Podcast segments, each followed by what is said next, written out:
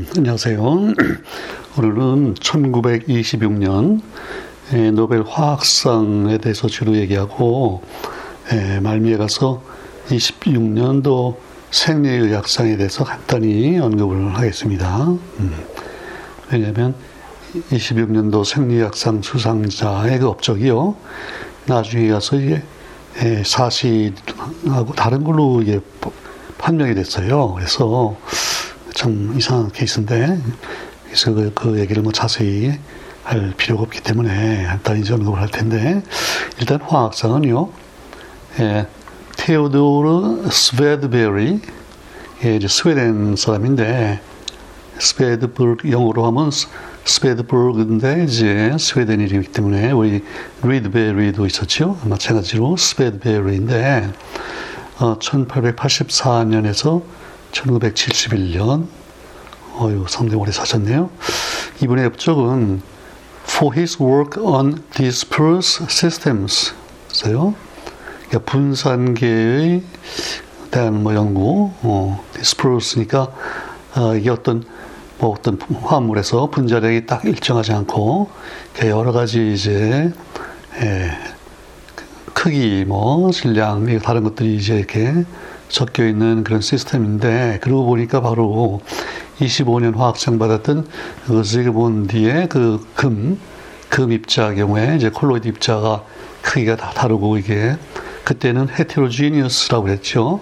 근데 이번에는 disperse 시스템이라고 말을 이제 바꿨는데 그래도 크게 보면은 그 입자의 크기가 그 1나노미터에서 한 1000나노미터 그 사이에 들어있는 그 전에는 참 에, 뭐 어떻게 연구하기 힘들었던 그런 영역을 이제 연구하고 개척을 하고 이제 그런 있는데 그런 의미에서 이제 25년도 화학상하고도 이렇게 연결이 되어 있고 어, 또 어떻게 보면 26년도 물리학상 지난번에 봤던 그 페랑의 예, 아보가드로스 측정했던 예, 그 이제 세디멘테이션 이퀄리브리엄이라고 했었죠.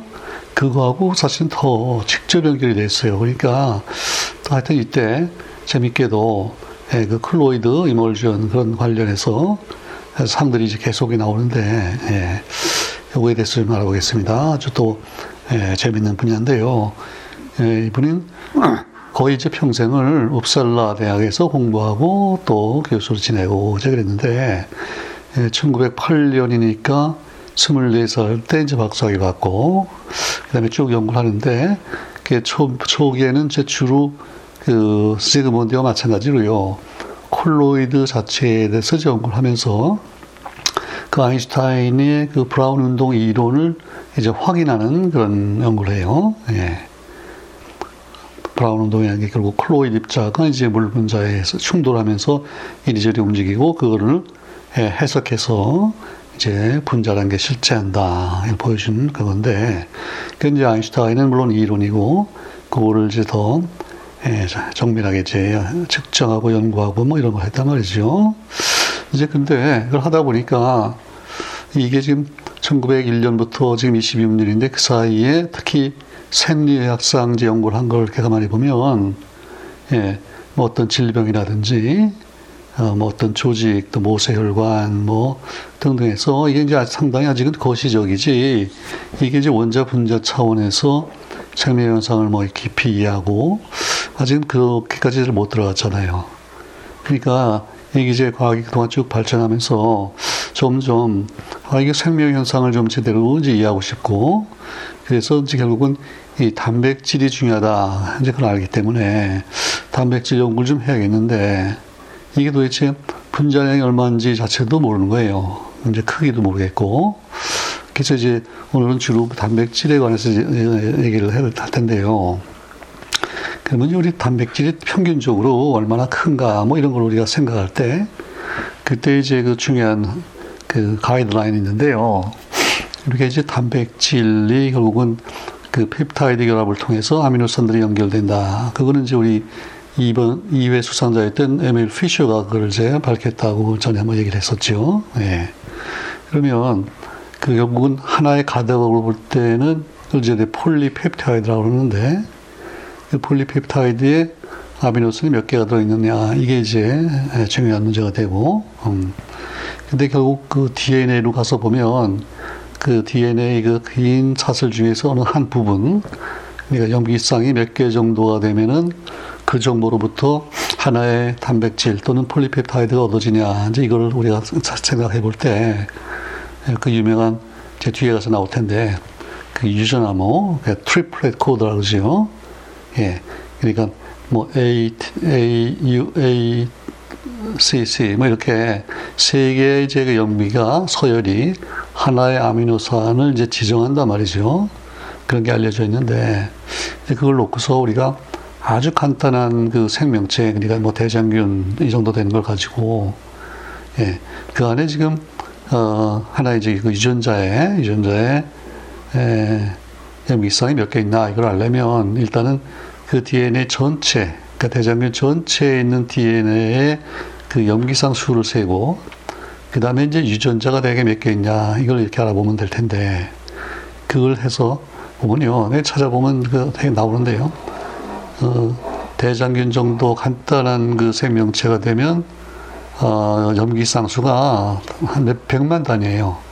그러니까 대장균 경우에는 400뭐 얼마 이렇게 돼 있는데요. 예. 그 다음에 그러면 이제 유전자 수는 얼마냐 이렇게 보면 이게 되게 한 3천 내지 4천 그래요. 그러니까 이제 몇 백만하고 몇 천이니까 그 관계가 이제 한 천 배 되잖아요. 그 얘기는 하나의 유전자에 염기성이 대개 한 천 개 정도 들어있다 이렇게 보면 되겠고 근데 그거는 사실 미, 그 미생물이나 동물 식물 뭐 크게 차이가 없어요. 예. 그래서 결국은 한 천 개의 염기 쌍인데 그게 이제 세 개가 하나의 아미노산으로 바뀐다고 치면은 천을 3으로 나누면 이제 330, 뭐, 3, 400 정도 된다는 얘기잖아요. 예. 그럼 물론 그 중에 이제 더 긴 게 있고 짧은 게 있고 이제 그럴 텐데 평균적으로 어, 3, 400 정도예요.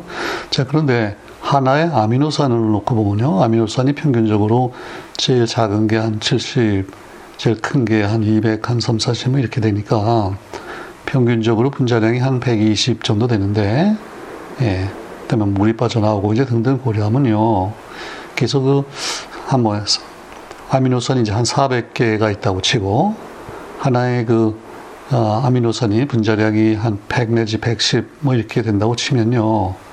결국은, 어, 단백질의 분자량이 이게 한, 뭐 이제 분포가 쭉 있을 텐데 대충 평균적으로 한 4만 뭐 그 정도라고 보면 돼요. 예. 우리 몸에 있는 것 중에 이제 혈액에 있는 세럼 알부민이라고 있죠. 중요한 거. 여기 한 6만 뭐 5천, 6천 그 정도 되고 또 헤모글로빈, 헤모글로빈은 6만 8천 뭐 그래요. 그 이제 그거가 평균보다 약간 무거운 거고 왜 또 그 라이소자임이라는 게 있죠. 그거는 14,000 정도고 그래서 예, 제일 작은 게 한 만, 제일 큰 거는 뭐 몇십만 짜리도 있고 이제 그럴 텐데 대략 한 4, 뭐 5만이라고 보면 되겠다. 그 말이에요. 오케이. 자, 그러면 그 정도 되는 거를 우리가 그 전에는 어떻게 뭐 연구해 본 적이 없어요. 왜냐하면 이건 직접 어, 현미경으로는 물론 안 보이고, 그죠? 과학핵력으로 안 보이고, 또 그 우리가 분자량을 재는 게 그 19세기 이제 초반에는요, 기체는 그런 대로 분자량을 재잖아요. 왜냐하면 그 아보가드로 원리가 있기 때문에, 그죠? 같은 부피에서 들어있는 개수가 같으니까 기체 밀도의 비율이 바로 이제 분자량의 비율이 된단 말이죠. 그래서 보니까 이제 수소가 제일 가볍고, 그 다음에 질소, 산소, 염소 등등해서, 예, 그 이제 분자량을 쟀는데, 음. 그러고 보니까, 예, 이제 기체는 그런 대로 되는데, 그 다음부터는 뭐, 예컨대 포도당이라든지, 간단한 단백질 뭐 이렇게 되면 이제 기화가 안 되잖아요. 액체, 고체 뭐 이러기 때문에 이게 이게 잘 안 돼요. 그래서 아무튼 단백질의 분자량 정도를 재는 게 이제 지금 큰 이제 화학에서의 문제가 됐다 이제 그 얘기예요. 음. 자 이제 그걸 놓고서 우리 그 지난번에 그 페랑 페랑이 했던 일을 가만히 생각해 보니까 그때 그 예. 산소, 질소 등등의 그 분자량을 직접은 못 쟀지만요. 어떻게 했죠? 그, 한 0.5 마이크론 정도 크기의 콜로이드 입자, 입자하고 그 이제 공기하고 이게 이제 반 밀도가 반으로 줄어드는데 높이가 이제 어느 정도 필요하냐 그 비율을 가지고서 에, 콜로이드 입자의 질량을 물론 계산하고 그래서 이제 산소 예컨대 산소의 하나의 질량을 계산하고 그래서 아보가드로 수가 나오고자 그랬잖아요. 예. 근데 지금 어, 결국은 콜로이드 입자나 공기에서의 기체의 분자들이나 결국 같은 그런 그 소위 sedimentation equilibrium을 나타낸다. 이제 그게 중요한 그 발견이었잖아요. 20, 26년 그 페랭의 경우에. 자, 근데 이번에는요, 단백질로 한번 생각을 해보세요. 이제 콜로이드 입자는 그렇게 했는데, 왜냐하면 그건 현미경으로 확대해서 보니까 걔도 이제 개수를 셀수 있었단 말이죠. 근데 이제 단백질 되니까 그것도 안 돼요. 그, 그러니까 지금 콜로이드 입자보다 그 피랑이 연구했던 콜로이드 입자보다도 이게 한 100분의 1보다 더 작잖아요. 어, 그 얘기를 또 좀 이해하려면 결국 단백질 하나 이제 구라고 생각하고 거기가 이제 크기가 지름이 어느 정도 되겠냐 뭐 이걸 따져봐야 될 텐데 어떻게 하면 될까요? 아까 우리 분자량이 뭐 3만, 4만, 5만 이제 그 정도라 그랬으니까 그러면 거기에는 원자가 몇 개 들어있나 그걸 좀 따져봐야 되겠죠. 음. 근데 이제 아미노산이 되면은 그 에, 원자가 그러니까 분자량이 3, 4만이 되면은 원자가 몇 개 있나를 하려고 해보려면요. 거기에 이제 물론 탄소, 수소, 산소 뭐 이렇게 있을 텐데 그것들의 평균 원자량이 얼마 되나 뭐 이렇게 따져보면 좋겠죠. 예. 근데 이제 탄소는 12이고 산소는 16.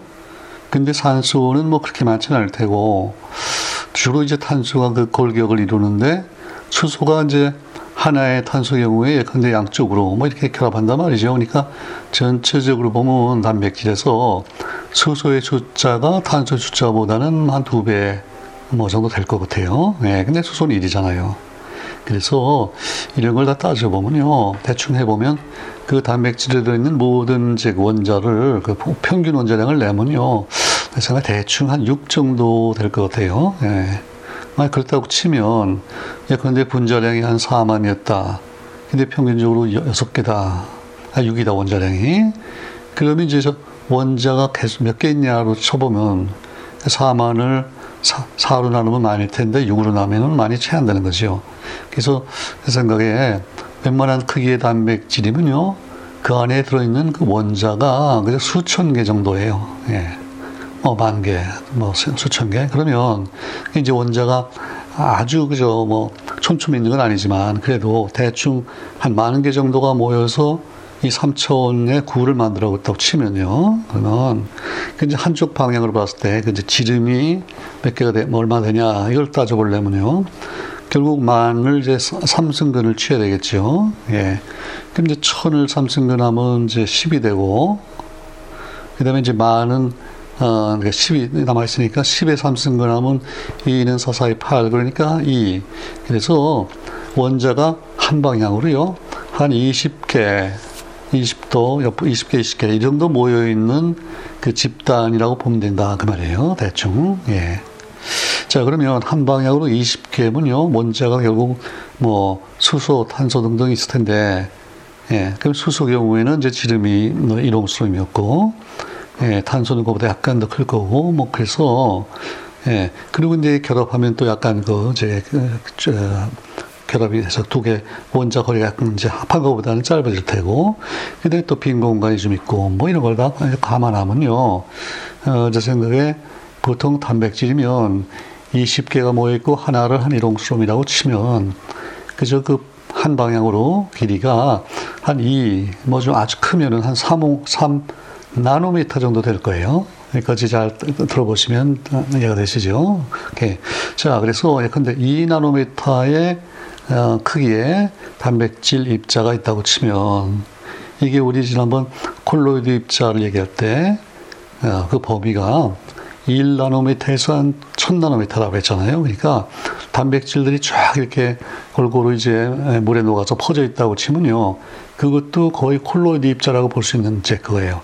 근데 콜로이드 입자 중에서는 제일 작은 그쪽 한계라 이 말이에요. 예. 자, 그래서 하여튼 그 2나노미터 정도라는 크기, 이걸 이제 염두에 두시고, 그러면 그 배랑에 했던 일하고 이거 이제 관련을 이제 줘야 될 텐데, 예. 자, 배랑의 경우에는요, 음, 음, 그, 뭐예요, 그, 저, 0.5 나노메, 어, 나노, 마이크로미터였죠? 그러니까 한 500, 500, 에, 나노미터 어떤 그 콜로이드 입자를 가지고 실험을 했고 이 경우에는 500의 100분의 1이 아, 채 안 되는 이 정도 그러니까 한 뭐 100분의 1 정도라고 치고요 크기가 예 그러면 질량으로 하면은 100만 100만 분의 1 뭐 이렇게 될 거 아니겠어요 예 다시 말하면 그 콜로이드 입자보다는 훨씬 가볍고 그렇죠 그리고 그때 그 공기를 구성하는 질소나 산소 입자보다는 그래도 꽤뭐 아, 뭐, 몇천, 뭐, 한 몇, 뭐, 천 배, 만 배, 이렇게 더 무겁다, 이 말이에요. 그렇죠? 한 천 배쯤 되겠네요. 예. 이제 그 중간쯤 되는 거예요. 그러니까, 어, 이 상황에서, 상황에서, 콜로이드가 이제 그땐 중력장이잖아요. 지구의 중력장 하에서 콜로이드가 이제 그 정도 크기면은 그때 그 밀도가 반을 주는 그 높이가 한 이제 5 마이크론 정도였다고 그때 그랬는데, 그죠? 근데 이제 이게 질량이 콜로이드 입자보다도 이 단백질의 질량이 지금 뭐야 백만 분의 천만 분의 막 이렇게 되니까 그 반으로 되는데 높이는 그보다 또 이제 한뭐 백만 배 이렇게 되니까요. 그때 5 마이크론이니까 어떻게 되나요? 예. 밀리미터, 미터 이렇게 되니까 뭐 한 10미터 다 이렇게 될 거예요. 그러니까 이거는 어 중력장에서 단백질 넣고 배랑에 했던 그런 비슷한 실험을 한다는 거는 좀 이제 잘 안 맞잖아요. 현실적으로. 어. 자, 그러면 지금 목표는 뭐냐면요. 어떻게 해서 이런 단백질 입자가 이제 무게가 더 무거운 거는 이제 더 가라앉고 그러니까 배랑의 실험에서도 콜로이드가요. 큰 입자, 무거운 입자는 더 아래쪽으로 가라앉고 가벼운 거는 더 올라가고 그래서 산소 질소가 되면 이게 뭐 5km 수소는 뭐 80km 올라갈 때 기압이 이제 반으로 준다 했단 말이죠. 이런 비슷한 상황을 실험실에서 어떻게 재현을 해가지고요. 단백질 분자가 이제 두 개가 있는데 하나는 분자량이 예컨대 한뭐 5만이고 하나는 10만이다. 그럴 때 이걸 어떻게 해서 둘이 그런 분자량의 차이 때문에 이 갈라지는 이런 효과를 이제 연구해서 단백질 분자량도 재고 아니면 이제 여러 가지가 섞여 있을 때 이거를 이제 분리한단 말이죠. 나누, 나누고 싶어요. 이제 그렇게 하려고 봤더니 이제는 그 남은 방법이 뭐가 있겠어요. 음. 그러니까 중력 장하에서 뭐 몇, 뭐 몇십 킬로미터, 뭐, 몇, 뭐 이렇게 상당히 높은 온도, 높, 어, 저 길이가 이제 길어야만 이 차이를 볼 수 있는 그런 정도의 분자량인데 물론 산소 수소보다는 가볍지만 콜로이드보다는 무겁고 그걸 하려고 하니까 이번에는 방법이 결국 지구 중력장에서는 안 되고 훨씬 더 중력 가속도가 높은 예, 이제 그런 상황을 예, 만들어야 되겠다 그거예요. 아시겠죠 무슨 얘기인지? 예, 그러니까 그 배랑의 지구에서도 이제 지구 중력장하에서 근데 예, 산소가 5kg 가면 반을 준다. 그럴 때 지구보다도 중력장이 뭐 한 만 배가 되는 그런 데가 있다 그러면요. 그 다른 이제 행성이죠. 근데 그런 데 가면은 물론 5km 갈 필요가 없고 5km에 만 분의 1이면 어떻게 되나요? 5m고 0.5m네. 한 0.5m만 올라가도 벌써 예, 기압이 반으로 떨어진다 그런 얘기잖아요. 그렇죠? 자, 그래서 결국은 이제 이분이 한 게 뭐냐면요. 그 ultra centrifuge 원심 분리기인데요. 보통 우리가 쓰는 것보다 훨씬 더 강력한 그 고속의 예, 고속의 그 원심 분리기를 만드는 거예요. 이데 뭐 쉽지 않죠. 보통 쓰는 것보다도 뭐 100배, 1000배, 만배 강한 그 빨리 이걸 돌려야 된단 말이죠. 자, 근데 원심 분리기라는 게 이렇게 회전시키는 거잖아요. 근데 막 회전하면 결국은 그 원심력을 얻어가지고 우리가 왜 놀이터에 가서 음, 뭐 어떤 이제 벽에다가 딱 이렇게 하고 막 돌리면 우리가 벽을 향해서 막 그 힘을 느끼잖아요. 결국 이제 그런 원리인데, 어, 그래서 이분이 예, 그 이제 그걸 고안해서 실제로 제작하고 하는데 이번에 그 노벨 렉처를 봤더니요. 이 자기가 만든 원심 분리기의 그 자세한 설계도니 그런 것들이 그림이 여러 개가 나와요. 이 그 자체가 어지 어려운 일이에요. 그리고 이렇게 고속으로 하다 보니까 뭐, 뭐 자질이 약하거나 어, 견디지 못하면 막 예, 부서지고 막 터지고 이제 그러지 않겠어요? 예. 그래서 어, 그 1924년 이걸 이제 처음에 만들면 점점 물론 이제 성능이 이게 개선이 될 텐데 1924년에 그 상받기 2년 전인데요. 그때 어떤 정도의 값을 얻었냐면 그 7000G, 그 G가 그 중력 상수인데 우리 중력 가속도의 한 7000배가 되는 그런 원심 분리기를 얻었고 그 정도가 되려면요. 이 회전 속도가 횟수가 12,000 RPM이라고 그래요. 그 rounds per minute. 1분당 12,000배를 회전하는 거예요. 그러니까 60으로 나누면 이게 어떻게 돼요? 600. 그렇죠? 어, 60은 200이죠? 예. 1초에 200번을 도는 거예요. 야. 1초에 200번 돈다는 게 얼마나 빨라요. 그 정도 했더니, 예. 한, 장, 지구 중력의 한 7,000배 되는 게 얻어졌고요. 그 다음에 더 이제 발전해서 나중에는요, 10만, 예, 요즘에는 뭐 10만 G까지도 없고 그러는데, 그이 정도 높은 그, 아, 그 중력장을 만들어 놓으면요, 놓으면 결국은 그 단백질 같은 몇만, 몇십만짜리 분자들이 그, 그 원심 분리기 내에 이제 그런 어떤 튜브가 들어있지 않겠어요? 어떤 시료가 들어있는 튜브가 있는데, 어, 그 튜브가 결국은 뭐, 보통 많이 쓰는 게 몇, 한 10cm, 또 뭐, 거 길어봐야 몇십 cm 단위인데, 그 정도 그 길이 내에서요, 원, 그 분자량에 따라서 이게 분포가 얻어지는 걸 우리가 예, 볼 수 있다, 이 말이에요. 야, 그러니까 그 원리적으로 보면 그 뭐 누구나 생각할 수 있는 것 같은데, 어, 이게 진짜 그거를 실현한다는 게 이제 어렵죠. 그래서 그 배랑에 했던 거하고 아주 유사한 실험인데, 이번에는 지구 중력장이 아니라 예, 몇천 몇만 되는 가속도를 얻어가지고 예, 이렇게 단백질 정도의 분자량을 이렇게 분리할 수 있는 제 그런 예, 방법을 어떻게 보면 발명한 거죠 어떻게 보면. 네. 그래서 이번에 그 렉처를 이제 찾아봤더니요 그 뒤에 가서 그 표가 나오는데 어 제가 그 표를 보고 사실 깜짝 놀랐어요. 거기에 보면요 그런 그런 식으로 해가지고 헤모글로빈의 분자량을 쟀는데요. 거기다 표에 6, 그러니까 여러 번 이제 한 10번 측정해서 평균치를 냈는데 6만 7,870 이런 숫자가 나와요. 야, 근데 지금 인터넷 가서 찾아보면요. 분자량이 한 대개 한 6만 8천 이렇게 나오는데 뭐 거의 정확한 숫자잖아요. 예. 근데 지금은요. 헤모글로빈의 정확한 원자량, 분자량을 내가 알고 싶다 그러면 헤모글로빈의 이제 그 아미노산들의 그 서열, 순서니 뭐 이게 전부 알려져 있기 때문에 그 값들을 거기에 있는 원자들 하나하나 쭉 해서요. 예, 원자량을 합하면 돼요. 근데 그렇게 하면은 한 6만 8천이 나오는데 아, 글쎄 그 값을요. 이렇게 정확히 그때 쟀다는 거예요. 1926년에. 어, 이거 사실 좀 상상하기 힘든 일인데 그때 그 당시 생각하면 근데 이제 물론 지금은요 그 아주 뒤에 가서 나올 텐데 이제 그 질량 분석 방법이 발전해 가지고 지금은 뭐 이 정도 분자량은 그냥 기계에다 집어넣으면 그냥 금방 아주 정확한 값이 나오는데 그 당시로서는 이거 상당히 어려운 일이었고요. 그래서 그 표에 봤더니 헤모글로빈도 있고 그 분자량이 한 3만 정도 되는 이제 오브알부민이라는 게 있고요. 그 다음에 한 20만이 넘는 것까지 이렇게 여러 요. 한 여러 가지를 쭉 해서 이제 발표를 했어요. 예.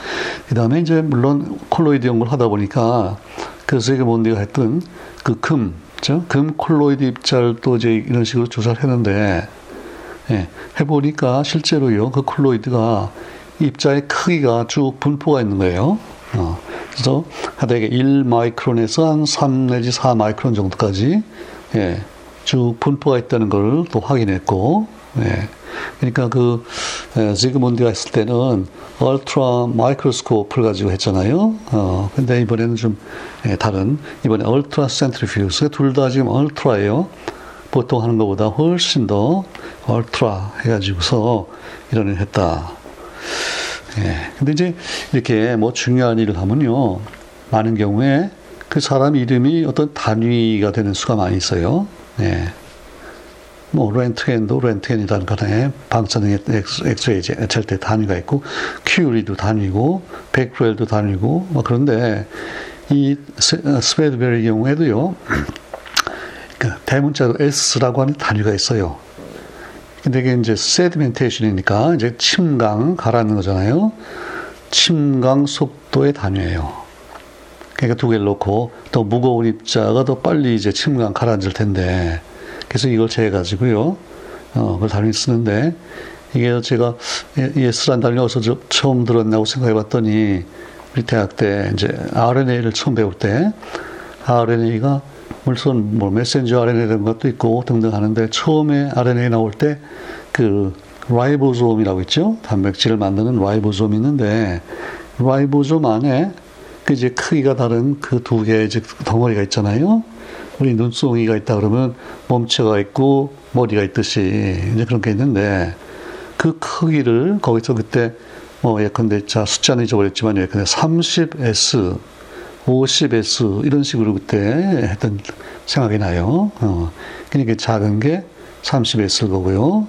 50S 뭐 이렇게 하는데 이게 이제 결국 단위가 됐단 말이죠. 저희 스웨드베리가 어, 그 정도로 이제 인정을 받았고 그래서 우리는 그이 뭐초 초속 아주 고속 초고속 원심 분리를 해서 단백질 정도 되는 이제 콜로이드 입자의 분자량을 측정했다.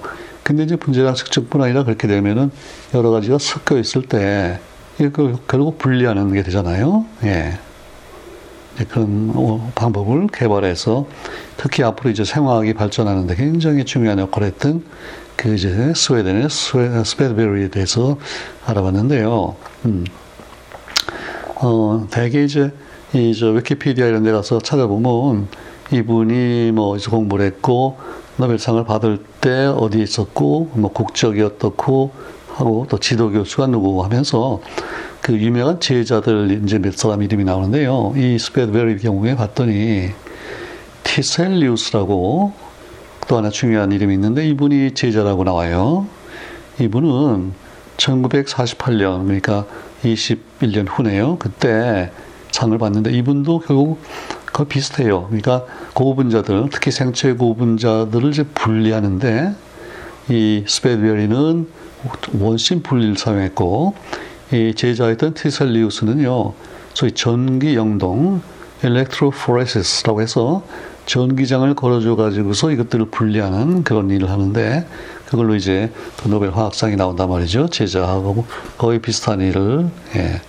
그러니까 티셀리우스가 이제 선생님 한 일을 가 보고 그다음에 그걸로 잘 안 되는 경우에 예컨대 분자량이 아주 비슷한데 에, 다른 단백질이다 그러면 똑같은 방법으로는 분리가 안 되지 않겠어요? 그래서 이제 전기적으로 하는 방법을 개발했고 예, 그 얘기 이제 그때 가서 다시 하면 되겠고 자 그 다음에 이제 아까 처음에 얘기했듯이 이 해에 그 생리학상을 간단히만 언급할 텐데요. 왜냐하면 하루를 거기다 투자하기에는 뭐 그럴 만한 가치는 없고. 근데 이때 이제 일단 수상자가요. 어, 피비게르, 피비베, 피비게르, F-I-B-I-G-R. 피비게르라고 돼 있는데, 예, 이분이 이제 덴마크 사람인데요. 상을 이제 받긴 받았어요. 근데 그때 이제 업적이 뭐냐면, 스피롭테라 카시노마라고 하는 어떤 그 미생물이 있는데, 이게 쥐에 쥐를 가지고 실험하는데요. 이게 지금 쥐에서 암을 유발한다. 어. 근데 아직까지 보니까 우리가 암 얘기는 없었죠. 암으로 노벨상 받은 거는 못 들어봤고, 또 특히 뭐가 암을 일으킨다. 이제 이걸 모르는데, 그리고 지금 알고 보면 암을 유발하는 그 인자가 한두 가지가 아니잖아요. 여러 가지인데, 아무튼 이런 미생물이 암을 일으킨다. 예, 그걸 이 사람이 이제 발표를 했고, 근데 뭐 어느 정도는 이제 확인을 뭐 하려고 했을 텐데, 근데 뭐 아주 정밀하게 그 뭐 확인을 못 했는지 일단 상을 줬단 말이에요. 예.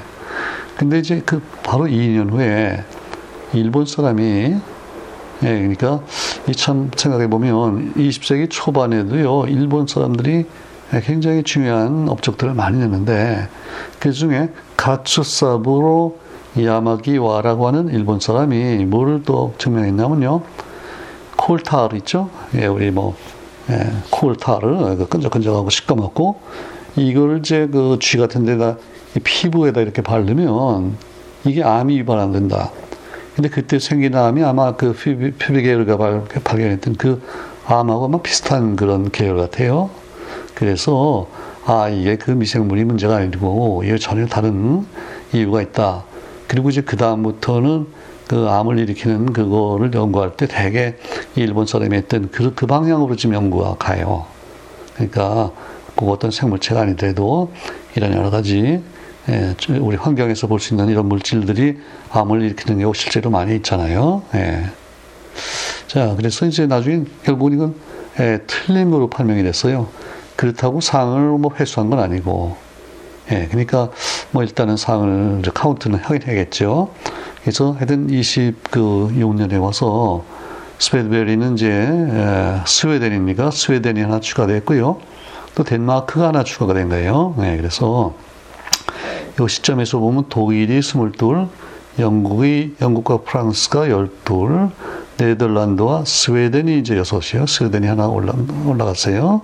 그 다음에 이제 덴마크가 4이 됐고, 스위스, 미국이 이제 셋, 러시아, 이태리, 오스트리아가 둘씩, 스페인, 벨기에, 캐나다는 하나. 그러니까 그 뒤쪽에는 뭐 하나도 늘지 않고 계속 앞쪽에서 자꾸 올라가고 있네요. 그렇죠?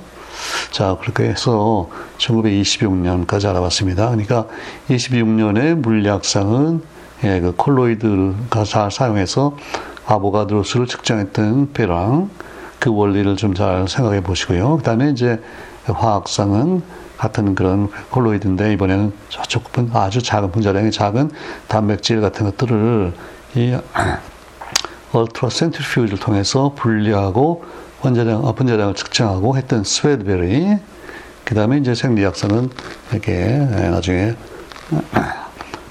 틀린 그로 판명됐던 피비게로. 그래서 26년 이야기를 마무리하고요.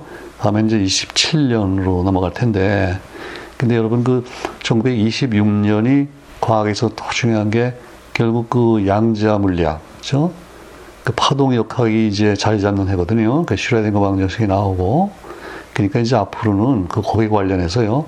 그런 입자들, 에, 또 양자론에 관련된 그 파동, 뭐, 입자의 관계, 아, 에너지의 또 양자화, 뭐, 소물, 이제 이런 것들이 아마 계속 이제 나올 겁니다. 다음에는 이제 27년도 물리학상 알아볼 텐데, 이제 캄튼, 캄튼과 윌슨 두 사람 이제 다음번에 소개하도록 하겠습니다. 감사합니다.